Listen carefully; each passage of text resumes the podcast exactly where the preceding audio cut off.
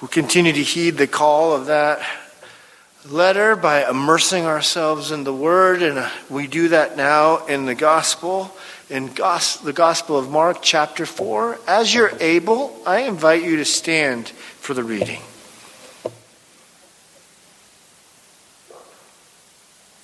And he, Jesus, began to teach beside the sea. And a very large crowd gathered about him, so that he got into a boat and sat it on the sea. And the whole crowd was beside the sea and on the land, and he was teaching them many things in parables. And as his teaching, he said to them, Listen, a sower went out to sow. And as he sowed, some seed fell along the path, and the birds came and devoured it. Other seed fell on rocky ground where it did not have much soil. And immediately it sprang up, and since it had no depth of soil, and when the sun rose, it was scorched. And since it had no root, it withered away. Other seed fell among the thorns, and the thorns grew up and choked it and it yielded no grain. And other seeds fell into good soil and produced grain, growing up and increasing, and yielding thirtyfold, and sixtyfold, and a hundredfold. And he said, He who has ears to hear, let him hear. And when he was alone, those around him with the twelve asked him about the parables, and he said to them, To you has been given the secret of the kingdom of God.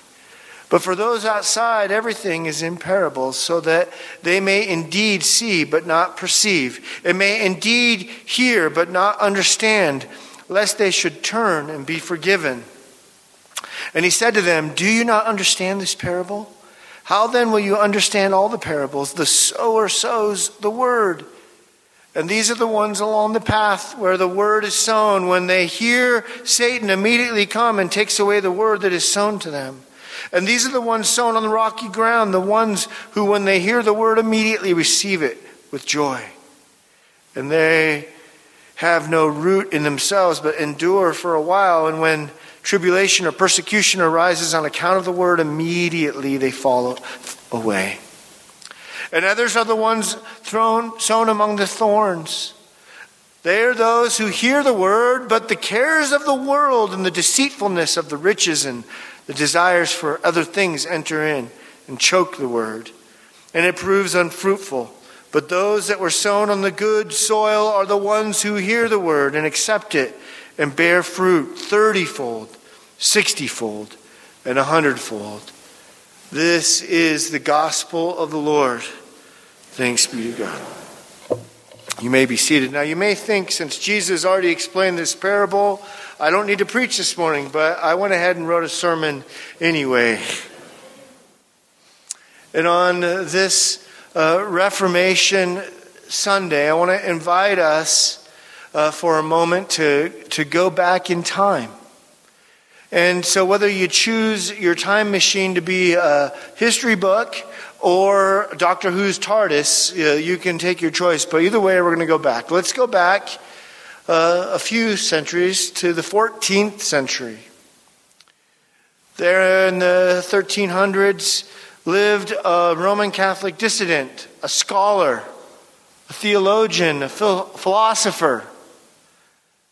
And this philosopher and teacher near Oxford believed that the Bible should be read in the people's own language, their own vernacular.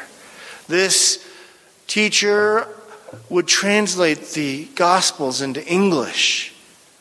John Wycliffe did this. Later, those who would follow his stead would translate the whole Bible, now known as the Wycliffe Bible. But it was not well received at the time. This was still some 200 years before the Reformation period. And Wycliffe was, and his work was rejected and scorned. Now, he was able to live out his life until I think 1384, but uh, folks wanted to know that his ideas were not received well, so they dug up his body and burned it like a heretic after his death, just to let the world know not to listen to John Wycliffe. Now, get back in the time machine with me for a moment, and we'll go forward in time a hundred years from there to the 15th century, 1400s. Now, there, nearly a century later, Johannes Hus, a Czech, uh, as we'd call him today, really then known as the Bohemia or Bohemian, would argue, much like Luther would years later, with his archbishop, claiming that there was no biblical or even church confessional case for these things called indulgences, that you pay your way out of purgatory or into heaven. And for that argument, he was exiled, excommunicated, and executed. And Hus, like Wycliffe before him, didn't see the fruit of his labors. Get back into the time machine with me now and go another hundred years into the future to the 16th century. There we find Martin Luther saying much, and although there's differences with Wycliffe and Hus, there were much that they shared, including their firm belief that the, the words should be written in the people's own language and translated for people to read. That indulgences were wrong and not biblical. Anchored in God's word, God would produce fruit through the work of Luther, and there would be a return on his work, a miraculous return, a 30, 60 or a hundredfold. And instead of being rejected fully by the world around him or even dying like many reformers did before him, God blessed that work. And what was different about Hus and Wycliffe and Luther was just the timing. For all three remained faithful to the word.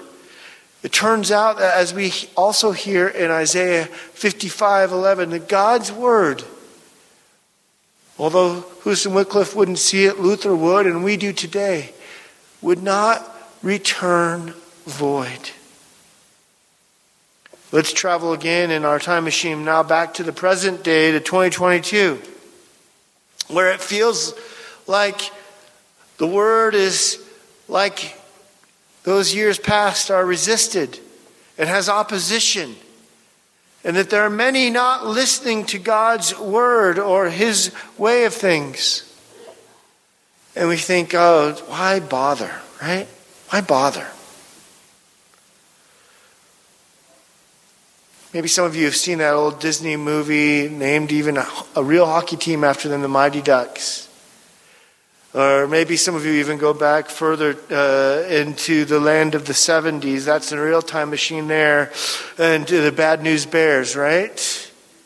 And wonder, well, why would these players who have no skill even bother?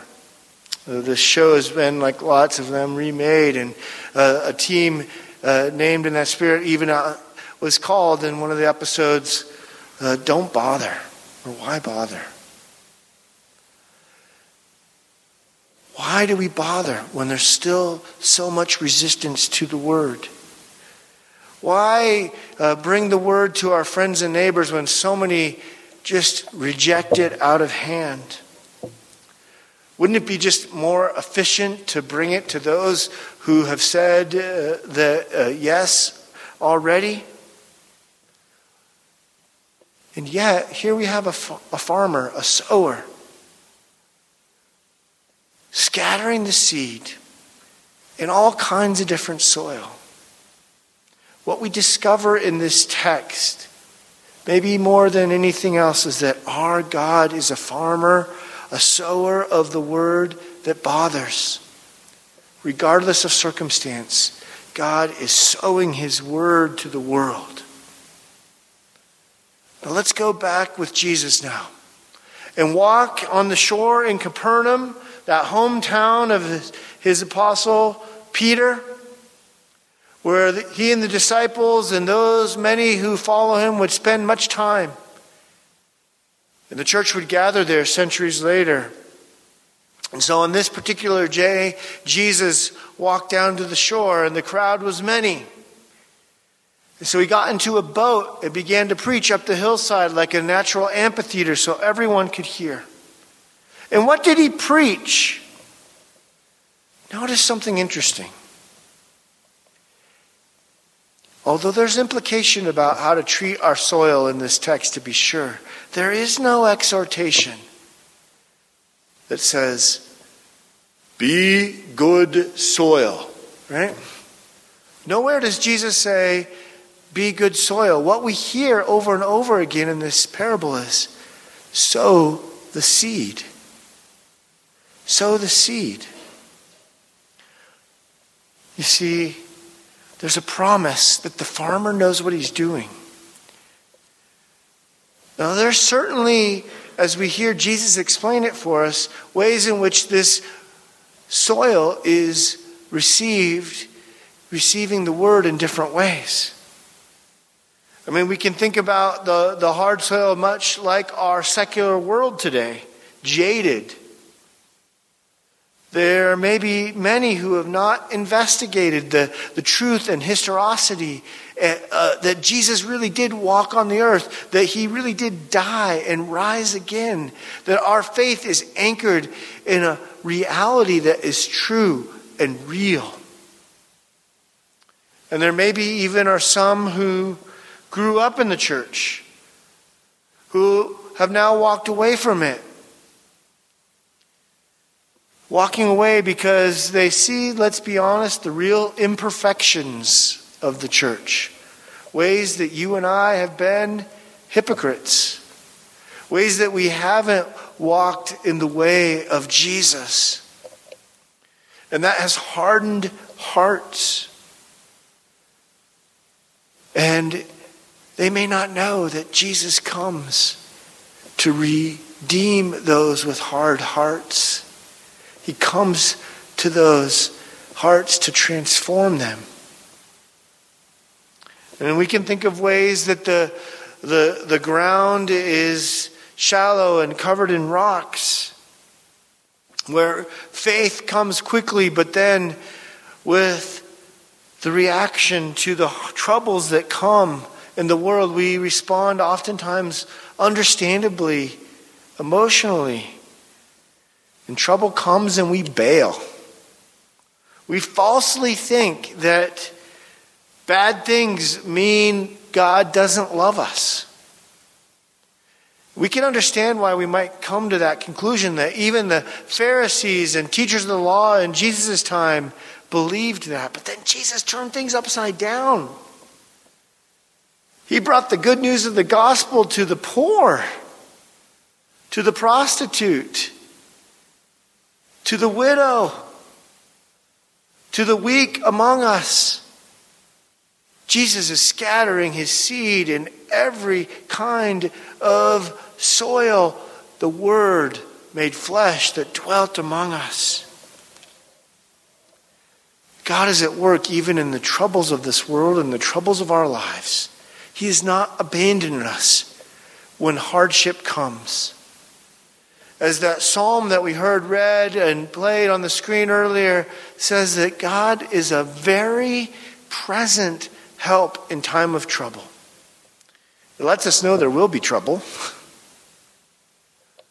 but it also lets us know that He does not abandon us, He is with us. And there are, of course, all kinds of ways that there are thorny soils today. We get busy, don't we? And life is so jam packed with so much going on. It's not like we just put our feet up on the weekend. There are schedules abound, right? And so, our walk with Christ often in this busy, full world with so many good things it becomes one of many bullet points instead of being the center of our lives. The reason why we live and breathe and everything else emanating from it. But when it becomes just another bullet point, it just becomes another mark on the schedule, another weight on our shoulders. And so it gets choked out by the business of our lives. But Jesus also tells us this fourth soil receives the word. And as it receives it, I want you to notice the change agent. What's the change agent in regardless of each of these soils? It's not the soil. It's the word. It's the seed. Now, this parable that focuses us on that word and that seed that brings us life doesn't mean that we shouldn't plow our soils. There's some implication there. But what we're reminded here is the depth of where that word is received, whether no depth on hard ground, shallow depth and falling away in trouble, choked out by the weeds of this world, or deep roots. But the reality is, he keeps pointing us back to the one, the sower, the seed, the word. Every single soil here is a response to Jesus, a response to Jesus and his word. For that is the change agent. He is the change agent. Let me just pause here for a moment and take us back to verses 10 to 12 because those verses are difficult to understand. It talks about the secret of the kingdom of God or the mysterion of the kingdom of God. And Jesus is speaking to not only the 12, but all those who are followers of him. If you read it there, those gathered close following him. Some commentators will point out that really he's talking to the ones who want more than just coming to the crowd for a miracle. They really want the word itself, they want Jesus. And what does Jesus give? The mystery of God. As Dr. Paulson, a ancient biblical text historian and theologian, will point out, is the absolution of sin, the forgiveness of sin. Not the glamour of a miracle and the loaves and fishes like Jesus did elsewhere, but the the transformation by the soil, in, this, in our soil of His Word. The transformation by His Word. And that Word, what does it do? Like a seed, it dies so that new life can come. And Jesus will die for you and for me so that new life can come. When we think about it as our own responsibility about, well, I've got, you know, my soil's pretty good. How's your soil, right? And we wear signs around our necks, maybe with uh, rocky or thorny, or no, you know, maybe not. We start to get uh, our own egos and trying to save ourselves. We become what religion says I do this so that God will choose me. And now God owes me something, right?